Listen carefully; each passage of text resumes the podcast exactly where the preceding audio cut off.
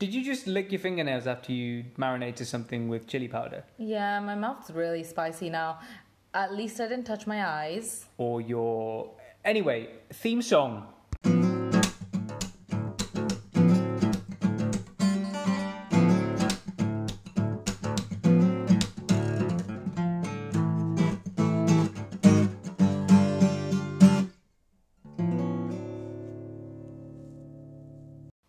What's up, everybody? Welcome. We're back with yet another Couple Podcast, episode eight. Sorry for the uh, unintentional hiatus. Um, this is meant to be a weekly release kind of podcast thing. Uh, it's been more than a week for it's sure. It's been like three. Maybe three. Maybe maybe even three and a half. I, I don't even know when yeah. we released last one. We had a bit of an idea block, safe to say. Oh, well, I think it was that, and also we were away a couple, well, one weekend, I was working the other weekend, and then, yeah, we, we just kind of I went through a snap lockdown in Brisbane, and then nearly had a holiday cancelled, and then it was back on, and so it's been, you know, a few ups and downs the last three weeks, I'd Had say. a supper club? Had that a was, supper club. That was a high, but it's also meant we've been slightly busier, but also... lazy and not actually sat down and written about the ideas that we did have, which could have been a podcast. I was thinking whether we could swing there being a snap lockdown as a reason why we didn't film a podcast, but uh, podcasting is literally the only activity creatively that you could do if you were locked with your mobile phone somewhere and not able to do outside fun stuff. So yeah, I'm not really sure what happened there. Anyway, we're back again with uh, a great episode for you guys. We wanted to talk about something that uh, is very close to Shabini's heart. Um, what is it? What are we talking about? Recipes. And I'm just going to leave it at that for now. Uh, and we're going to dig into it a little bit more. It's something I've been thinking about recently.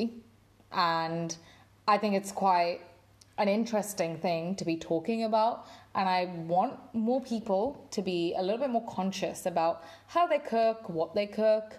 And it, to me, I don't know, it's quite like a personal thing, obviously. So if anyone is listening to this and they are a cook that cooks with recipes, this is not against you. This is just a thought and an interesting one about how we as a society, um, as a generation even, are so reliant upon recipes, amongst other things in other streams of life, such as tutorials, instructions, et cetera, et cetera. But obviously, we're trying to do food stuff and talk about things that interest us, and we talk about a lot as well.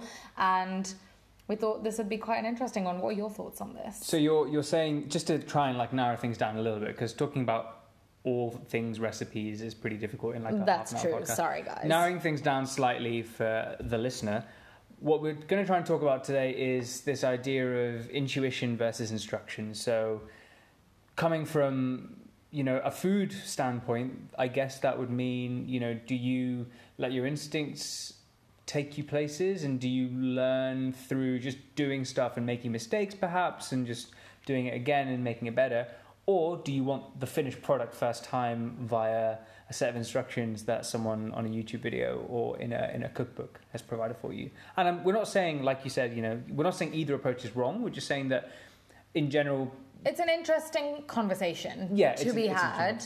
And you probably put it the best in saying intuition versus instruction, or you, the other way around. No, that um, was it, yeah. Yeah, it. And I think it's obviously this one's going to be related to food, but in general, as we go through life, particularly our generation, do we think that we are becoming ever so reliant on just people spoon-feeding us stuff? Yeah. And us not really using what we have already, um, and that might be in different like areas of life, not just cooking. Like, I understand that not everyone's got this insane, like, you know, cooking instinct that some people may have. Mm, some people. Well, you know, a lot of other chefs, or like not even chefs, home cooks. My mum, your mum, all the aunties that we know, all our grandparents, and et cetera, et cetera. But it, is it something that's dying down a little bit? And if so, why is that? Interesting, hey? So... Sorry, I need to stop doing voice. Yeah, this I'm not very good at it. Well, this isn't a theatrical parody of... yet another couple podcast. Believe it or not, this is this is the couple podcast. Sorry, we're still here. I'll behave. That's all right. No, that was that was good. That was very good. I, Thank you. I don't think I'd give you the part, but I, th- I think it was a very good try. Oh. Yeah. Well. Wow.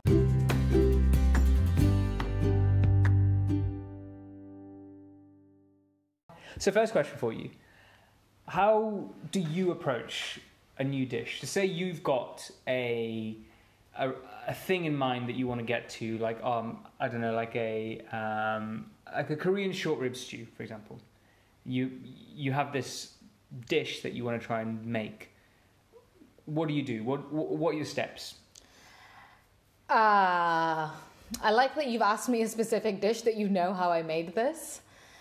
And I have no idea what you're talking about. Yeah. So I am not a recipe follower. Um, I never have been. I've never cooked with recipes. I refer to a lot of recipe books and cookbooks uh, for inspiration. Um, I have plenty on my bookshelf, and it's something I really enjoy flicking through. However, when I actually cook, I don't use recipes. And it's just something I'm not actually comfortable doing because I feel like it restricts me as a person. I understand that lots of people do it the other way around, so please try and not get offended by me saying a lot of the things that I'm about to say. I completely let my instincts guide me. Um, in Bangla, it's something we call andaj, and I've been using that word a lot more freely nowadays because, yeah, it's a kind of combination of intuition and instinct. And when I cook, I'm really mindful about what I'm doing, so I really focus on the sounds, the smells, the sights, my feel of the food. Obviously, I'm not putting my hand into a hot pan most of the time, but it's just something that really, really focuses down to the senses for me. Mm. Um, and I feel like having a recipe on my phone, on my laptop, a book, kind of pulls me away from that process and distracts me. So for me, when I make a particular dish, and often I really do go like kind of, what, what's the word? I don't know, without like an end point in mind. I let my tastes really guide me in my head. And this is going to sound really, really strange, but before I make anything, and this is literally any dish, I have a taste in my head. Um, so I started calling it my mind's tongue. Um, in slightly fancier words.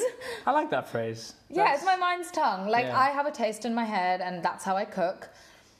Obviously, this is not applicable to lots of people, uh, but it might be applicable to some of you, and you might know what I'm talking about. That then what I do is I let my kind of other senses guide me to that point in my head where I know it's what I want to eat. So with this particular short rib stew that Rigel mentioned, um, funny story attached to it that... we ate out at one of our one of our favorite Korean restaurants back in London. Yep. Um, and they make an incredible galbijjim, uh, which is a short rib Korean stew made with red dates, um, some root vegetables as well. It's quite like a sticky, spicy, sweet dish. Yep. Hella delicious. Um, but I didn't know how to make that. I had this dish. I loved it. I've had it twice before I actually tried to make it myself. And... the making it myself process pretty much was getting some short rib, getting the ingredients that I knew went into the stew by a very quick Google while I was in a shop.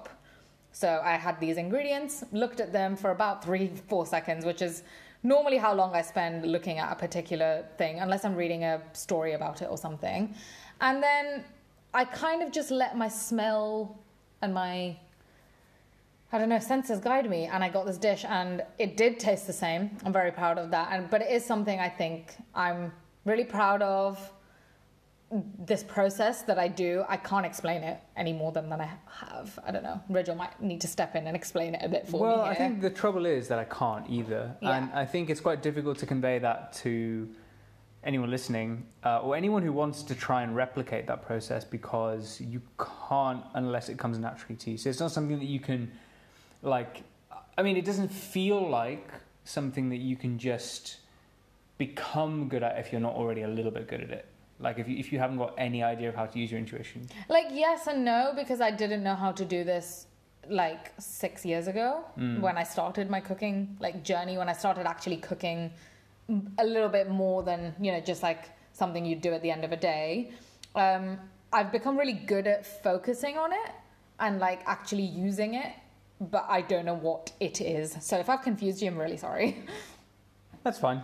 Oh, you haven't confused me. I Because you know what I'm talking about, but I think I always struggle putting this into words because I don't know how I get to a particular endpoint. But if I have eaten something and I really like it, this is a lot of my inspiration as well. Like, obviously, there's watching things and seeing pictures and books, et cetera. But a lot of my actual cooking and food inspiration comes from me physically eating something. And I will be like, oh, my God, this is incredible. How have they got this flavor? But there is something in my head or in my, I don't know, taste buds or my eyes or my ears, whatever it is, um, that guides me, and I can make, I can replicate a dish when you, without having learned how to make it. Sorry, sorry to interrupt you. When you have that taste in your head, can you then, does it create a roadmap of how to get to that point? Because you don't just end up with that taste from those ingredients. There's so much alchemy that needs to happen to that set of things. Yeah, I think the ba- the reason why I've got better at it is because I taste and buy and experiment with a lot more ingredients. Um, and I think that kind of creates this like food dictionary in my head mm. of like things I can reach into and be like, this tastes like this, and I know this works with this. Mm. Um, and that could be, I don't know, sauces, condiments, stocks, lots of things, um, spices, um, and it's almost, yeah, like using it like a dictionary. When you're about to like write something, when you've learned how to write it when you're a kid, it's just like if you sit down and try and write something now, you'll be able to do it because you have all these things in your head. Right. So it's kind of like that, except I didn't learn how to do it. Like no. I didn't go to chef school. I didn't even learn from my mum, to be honest. I just picked it up. Well, I don't know whether that is like whether that's something. I, I, obviously, neither of us know anything about chef school, so we can't really say whether that is a skill that you're trained on and like you know you're encouraged to develop. But um, yeah, it's it's it's a really interesting way of looking at cooking, I think, um, and that's why I kind of wanted to pick your brains a little bit in front of everyone listening. Yeah, I mean, I'm I really do apologize if it sounds extremely weird and confusing, but it is. That is exactly how I cook. And like, I do write down recipes nowadays because I want people to reenact some of the things that I do because I think they're very tasty. Mm. But I also don't do it with all the food that I make. There's probably fifty percent of the food that I'm making doesn't get a recipe, and it's just something I will make. And I have no idea what I've put in it, to be honest. And it's happened with friends very frequently where someone's come for dinner, I've made something, and they're like, have you made this? And to all our friends listening, um, I don't know, like, and I've told you that answer, and I've, it's just something that I can't even process myself. Like, I will have just reached out to ingredients, put them in, I don't know what quantity goes in, and ten minutes later, I have no idea. I, without wanting to poeticize your process at all, because it's already a very beautiful po- process. Thank um, you. It sounds like I, I look at a dish like as an average, you know, from a food point of view, an average person, and just see the name of the dish, right, like a galbijjim. But you see that, and when you taste it, especially, you almost turn that or translate that into like a paragraph, and then, like you're saying, you you bring in to that phrases, motifs, you know, like metaphors, things that you use as part of your diction and your language of food, to then get to that end point of like a paragraph of text almost. Yeah, exactly. And again, I just really want to reiterate that I haven't always been good at this.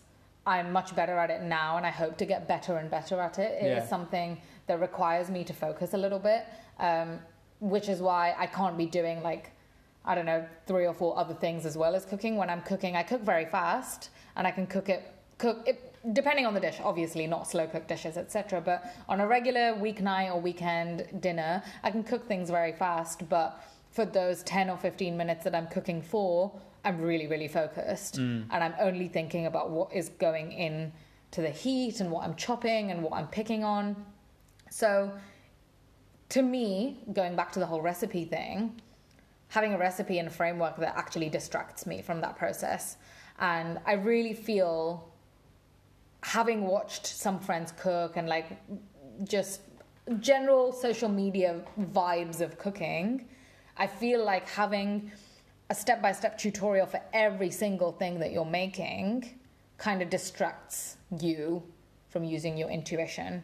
Um, because I, I really do believe that people can taste and smell and see as they cook stuff. And uh, sometimes you may miss something because you're looking at something else. I think it it strikes me that when people look at a recipe and they want to cook something, they almost want to minimize the amount of agency they have in the creation of that dish so that there's less room to deviate from the final product.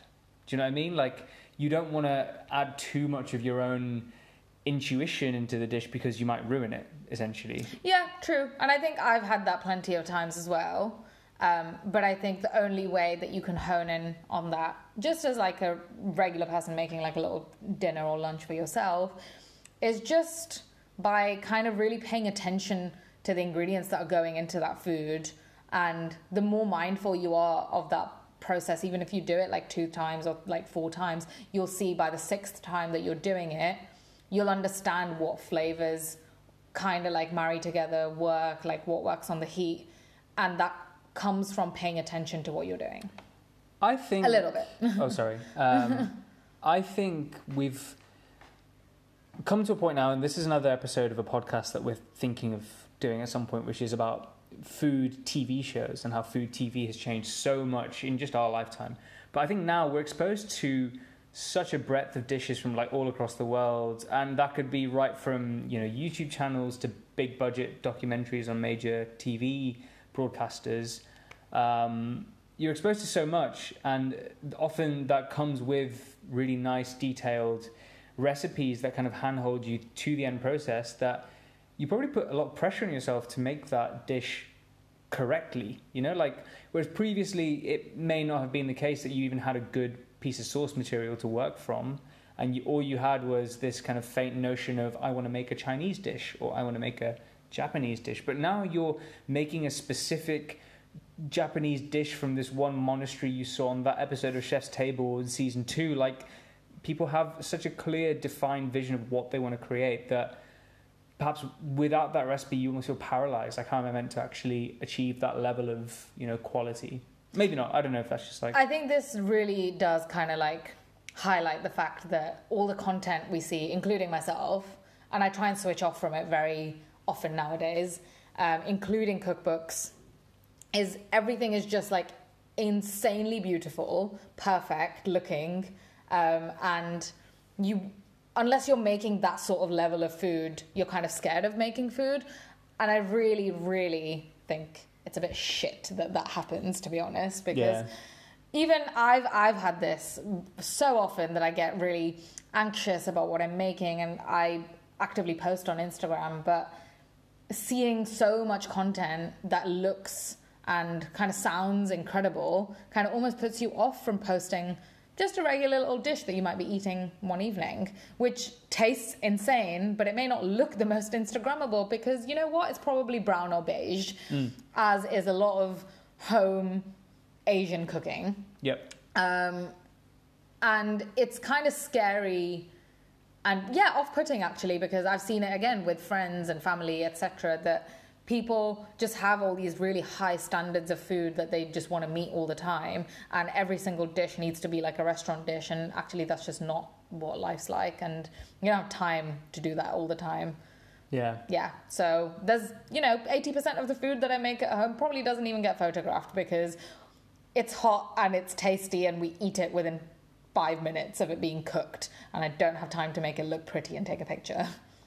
Yeah, and also I'm, you know, I'm like a ravenous beast at the table, just like staring at the food as it's arriving. So I think that probably puts more pressure on you to yeah. not photograph it all the time. And I think, again, like kind of tying it back to recipe books and like where the, like I guess the original sort of framework comes from. Like recipe books back in the day didn't have pictures, so it was a lot less pressure-inducing, and people probably did glance at things and use their own kind of imagination to get to a certain point.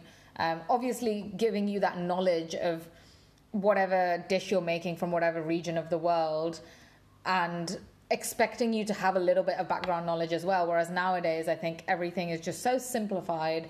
Everything looks gorgeous on a cookbook page, and photos are heavily styled having had some previous work experience in this. Mm. And a lot of the photos that you might be seeing on a page or an Instagram for like real, like it might not actually be tasty. And you don't know that because you're not eating it. You're just looking at the physical kind of representation of it.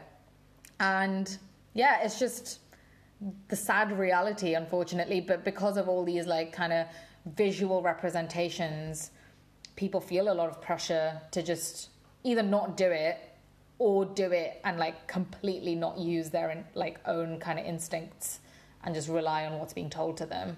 And actually, a lot of the times you you might be disappointed because it might not look like those people have made it, and it might not look like the book picture because, you know what, they have food stylists for this job. So do you think actually, and this is probably a really cheesy thing to say, but it's not about the outcome, it's about the process. Like, it's about how you get there, or it's about the journey, not the destination. Well, yes and no, because, I mean, it it, it is about the taste at the end. No, of course. Ultimately. Yeah. Um, I don't think it's about the picture at the end is what I'm trying to get away from. Yeah, yeah. I think it's about how you feel when you're eating that particular food. Yeah. And I guess I guess what I was alluding to, well, what I was sort of leaning towards was, if you invest in the process, like if you invest in being mindful and really caring about what you're putting into the pan and like understanding the ingredients you're cooking with, that is worth a lot more than staring intently at a recipe and trying to desperately create the final product. Yeah, exactly. I I really feel that. And again, you might not be comfortable doing that. And actually a recent conversation with a friend who said that he had tried to cook something without a recipe, like a home dish that he's eaten growing up or something. Um, and he used the word liberating um, because he didn't follow a, you know, a piece of paper or like something on a screen. And I think that's how I've always felt about it. I think it's probably when I feel my most liberated, because there's nothing really like, you know, constraining me from doing something good. However, you do need to have the background knowledge a little bit. You need to, like, I read a lot about different ingredients and like different recipes and different stories, and that then kind of comes into play when I'm doing the actual cooking. That informs your cooking. Yeah, but what I'm trying to say is don't read and do if you can. And maybe have an evening or a day on the weekend where you step away from using a recipe if that's what you you've always done, and see how it goes. Um, yeah. In brackets, I, read about the stuff before. Read about the stuff before. And on a similar note, I, I was going to ask about measuring and measurements in general, um, because that's something that often I know you struggle with when you when it comes to writing your own recipes up, because you're like, oh, I, I guess I added like two tablespoons of, you know, sugar maybe into the sauce at some point, but I can't remember if that was all at the start, or like if it was like, you know, in, in bits, and like overall could it have been more or less? It's an example. Uh, this one's quite like a tricky one, because I think if you're if you're trying to cook for like, you know, a restaurant service sort of situation, you need strict measurements and strict recipes because you need that food to be out every single day. Mm. Well, I'm not talking about that. We're talking about home food and just people cooking for fun and pleasure and, you know, their regular routine. And I really think, and I'm going to heavily quote Nigella here because I've been recently reading her book, and she really hones in on this, that a recipe is ultimately, it's a bit of a framework, and it is up to you and your ingredients actually, because a lot of the times, like, I will be using particular ingredients from a particular shop in a particular country or region. Things aren't the same everywhere in the world. Yeah. And it's actually very common that, I don't know, like different spices have different pungencies and like different strengths, and there's a lot of variances. And like, this is when I really think that intuition should kick in a little bit, because if I'm using a particular type of salt or a salt from a particular company that might be saltier or yeah. less salty yeah. than the salt you're using in your kitchen, and you should be able to tell that difference, like when you're cooking, to not add a big tablespoon of salt if you don't think you need it. But blindly following my recipe or, you know, whoever's recipe might mislead you, in fact. Mm. And salt's like a pretty basic one, but there's loads of ingredients, and it depends what brand you buy, and it depends where you're really getting it from. Um, and especially with things like vegetables, it really depends on where you are in the world. And how fresh that vegetable is. If I'm cooking with something that's a day old versus you cooking with that same vegetable after two weeks of it being in your fridge, it's very different. Um, so I think recipes need to have these little kind of, what's it, margins of yeah, error. Margins of error, exactly. Yeah, and like that's when your intuition should kick in a little bit. So you shouldn't just be blindly following something. Yeah. Because things really do differ where you are. In your kitchen, your hob might have a different gas power to mine, and mine might take six minutes and yours might take ten minutes. But it's always a guideline, and then what you do with it is kind of up to you. Yeah. Um, how strictly you follow it is also up to you, but you can just provide like a rough guideline. And yeah, I think that's really important. And I always take that into account when I'm making stuff, even if I am like, you know, making something that's completely new and I've read about it somewhere. Um, about using my own senses and my taste and my sight to like judge before I just blindly follow measurements from something. I've never cooked with measurements. My mum has never cooked with measurements. Nobody in any of our families, in any Indian family, and anyone Bengali listening to this, we, it's just not something we do. And that's the next bit. Mm.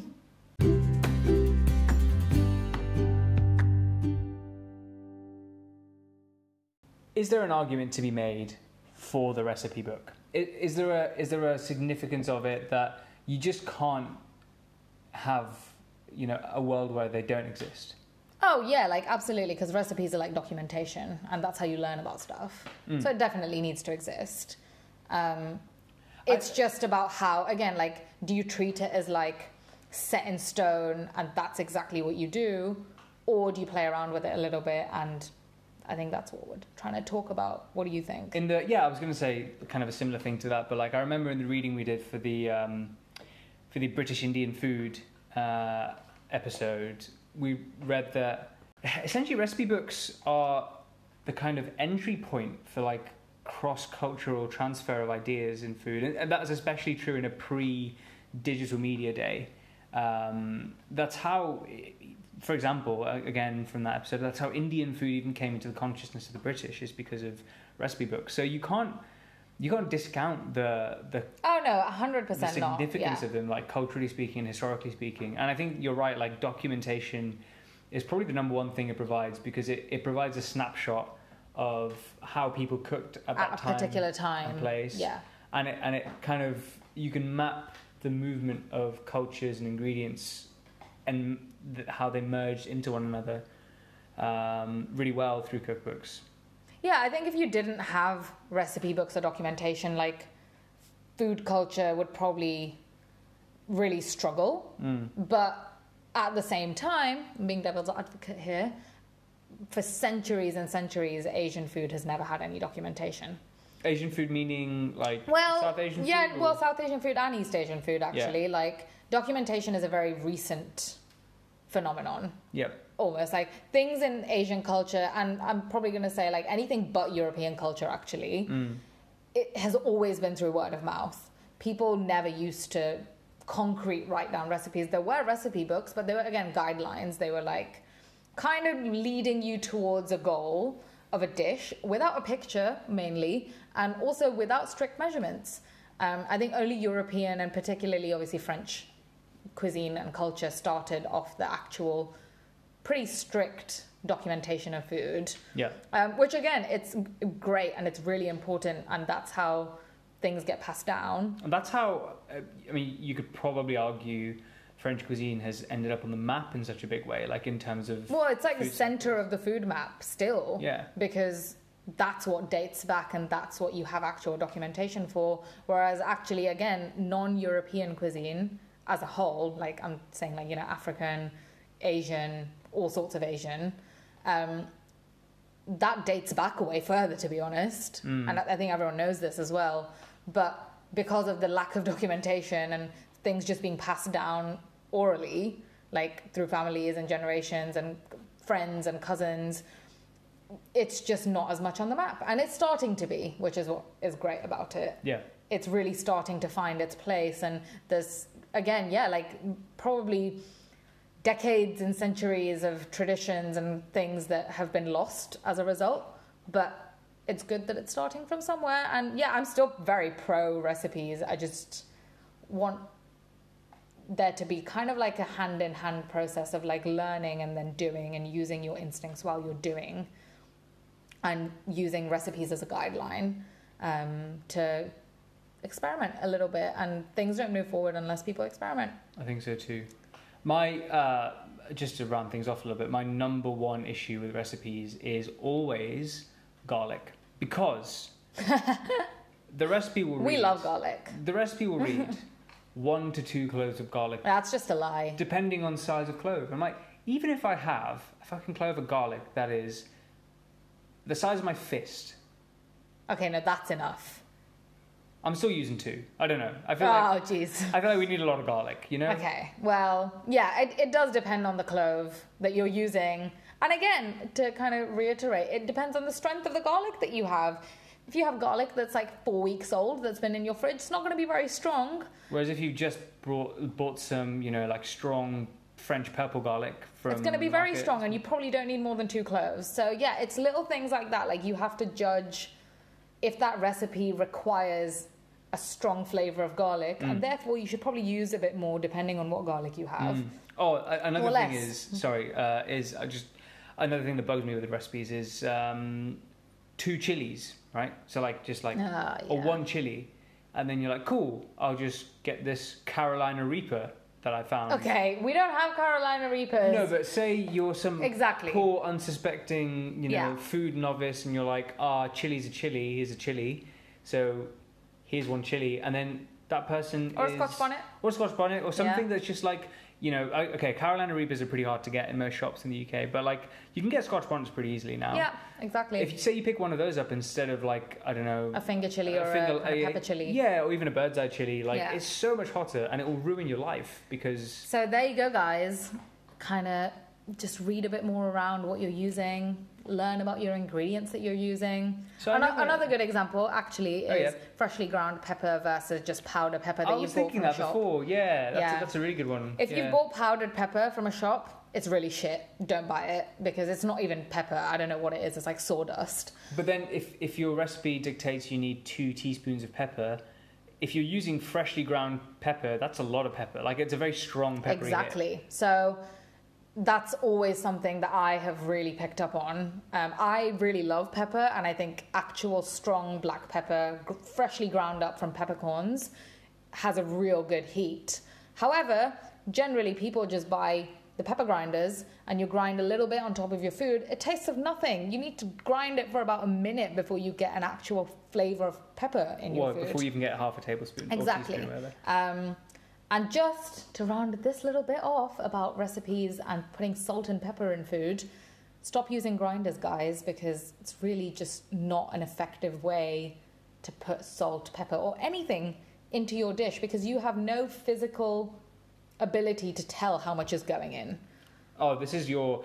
Well, we're going to do we're going to do an episode for sure, because I really want to, about using your hands. Uh, and this is a number one thing where you should be using... So, fun fact, I actually never measure salt with a spoon. Um, I only put salt in my food with pinches, because that's the only way I can tell how much salt is going in. I have to physically be able to touch the salt. And fine if you're using a spoon, actually, it's completely okay. But a grinder really doesn't give you like an actual visual... representation of what is going in your food. And also, condensation occurs when you're holding a grinder over a hot stove, and it just clumps up your salt and pepper, and it kind of gets rid of all the flavor. So maybe don't do that. If that's a little thing that you learn from this episode, it's just not an effective way to flavor your food.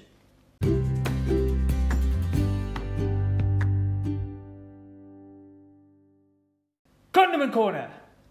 Oh, we're there already. We're there. Okay. I've decided we're there. We're there now. So today I found out that condiments aren't just sauces. So I'm really excited by this, because there's a lot of dry condiments that I can now talk about. Yeah, we literally asked uh, Google uh, what a condiment Don't was. Don't say Google. Oh, crap. It might talk to us. Well, if you hear it talking to us in the background, then you'll know who it is. Uh, by the way, we are very much prepared for the singularity when all Google nests will rise up and... claim us as their own. Um, I feel like this is just a fear that you have. Anyway, condiment corner. What's a condiment today? The condiment today is chaat masala. Chaat masala. To those more Bengali-ly inclined of you. Um, chaat masala is, well, what is it? You, you tell me. Ah, Chef. It is the magic of all powders. Uh, I don't know about that, actually. Some people may... prefer cocaine. Yeah, or other powders. Anyway... other powders are available, but this one... is the best one. Because... it is so damn tasty. I have always grown up eating chaat masala on lots of things. And you can eat it on cucumber, apples, lots of fruit, lots of food. Um, it is basically kind of the central flavour of Indian street food everywhere. Um, and it's just really delicious. It kind of consists of... cumin, coriander, pepper, bay leaf, asafoetida, which is hing. Um, it's kind of like the Indian M S G, I like to call it. Uh, black salt, also kind of like the Indian M S G because it's a bit like sulfuric-y, smelly salt. Um, amchur, dry mango powder. You never make your own chaat masala, by the way. So if you're looking for a recipe, there isn't one. Indians don't make chaat masala. You buy it in a shop. Normally, uh, it feels weird. Normally at this point, I would say, make it yourself, you plebs. But now I'm actually going to be like, buy it yourself from the shelves. Yeah, buy chaat masala. My recommendation would be to always buy small quantities of chaat masala because it loses its fragrance pretty quickly. So if you have a big tub of it, it's probably going to be quite stale in like a month. Although the rate at which we get through chaat masala... we could have a big tub. I think so. You can honestly put it on anything. So, like I said, start with some fruit. If you've never had some chaat masala, try it with some oranges, apples, anything tart works. Cucumber also works amazing with chaat masala. Oh, because it just soaks it up, and like cucumbers are obviously quite bland to begin with, but then they just... it just sings when it's you add some chaat masala to But it. If you're trying to introduce it to some food, um, try sprinkling some on your chips. Uh, it's something my mum used to do um, post-school. Um, not chips, uh, but, you know, the smiley faces, the defrosted ones in the oh, oven. Oh, the potato smileys. Yeah, yeah, yeah. Ch- yeah. Uh, or waffles, like the potato waffles. Yeah. That with some chaat masala. Oh, and a oh, bit, of, bit of tomato ketchup. Bit of ketchup. Great. If you don't like ketchup, you can have another sauce. Other sauces are available. Um, but chaat masala really, really just oh, just makes all food better. But yes, chips, waffles, smiley faces, hash browns. If there's anything street foody and Indian-y and it tastes really, really, really good, it definitely has a lot of this stuff in it. Yeah. Um, and in terms of hot food, I don't know, you can add it to, I don't know, omelettes. Um, Indian masala omelettes have chaat masala. Oh, cheese toastie would be great with some chaat masala. Cheese toasties are great with chaat masala. Um, chutneys, um, I don't know, you can try adding some to some uh, mayo as well. It's actually really good. I've done it in the past because it kind of fully spices it up. It's like a sriracha mayo, but without the sriracha, obviously. And in terms of food, you can do some stir-fried vegetables with it. Honestly, you can do anything with it. Just don't eat a whole spoon of it. It's quite strong. And don't put it in dessert because that's just weird. Yeah, don't put it in dessert or anything sweet. It's just savoury. You can put it in a drink. You can put it in a drink. That's also... oh, lemonade and chaat masala. It's like, oh, so good. Oh. Um, there's a thing in Kolkata called masala thumbs up, which any Bengali friends will instantly know what I'm talking about. You go to a stall, they open a bottle of thumbs up, which is kind of like Coke but better. More E numbers somehow. Yeah, yeah, more E numbers. It's owned by Coca-Cola. And they add a spoon of chaat masala in it and a little bit of black salt, which is beetnoon or kala namak, the kind of sulfuric salt I was talking about. And, oh, it's like the best drink ever. Man, um, I'm getting thirsty just thinking about it. We should probably we should probably end things there. I don't think it's better than that. Yeah, I think we're hungry and we need a bit of hydration as well. Yes. But oh, man. Thank you for listening, and we will be back very soon. Back, well, definitely sooner than the a last month. episode. So that's not hard. Yeah. Thanks, guys. Bye.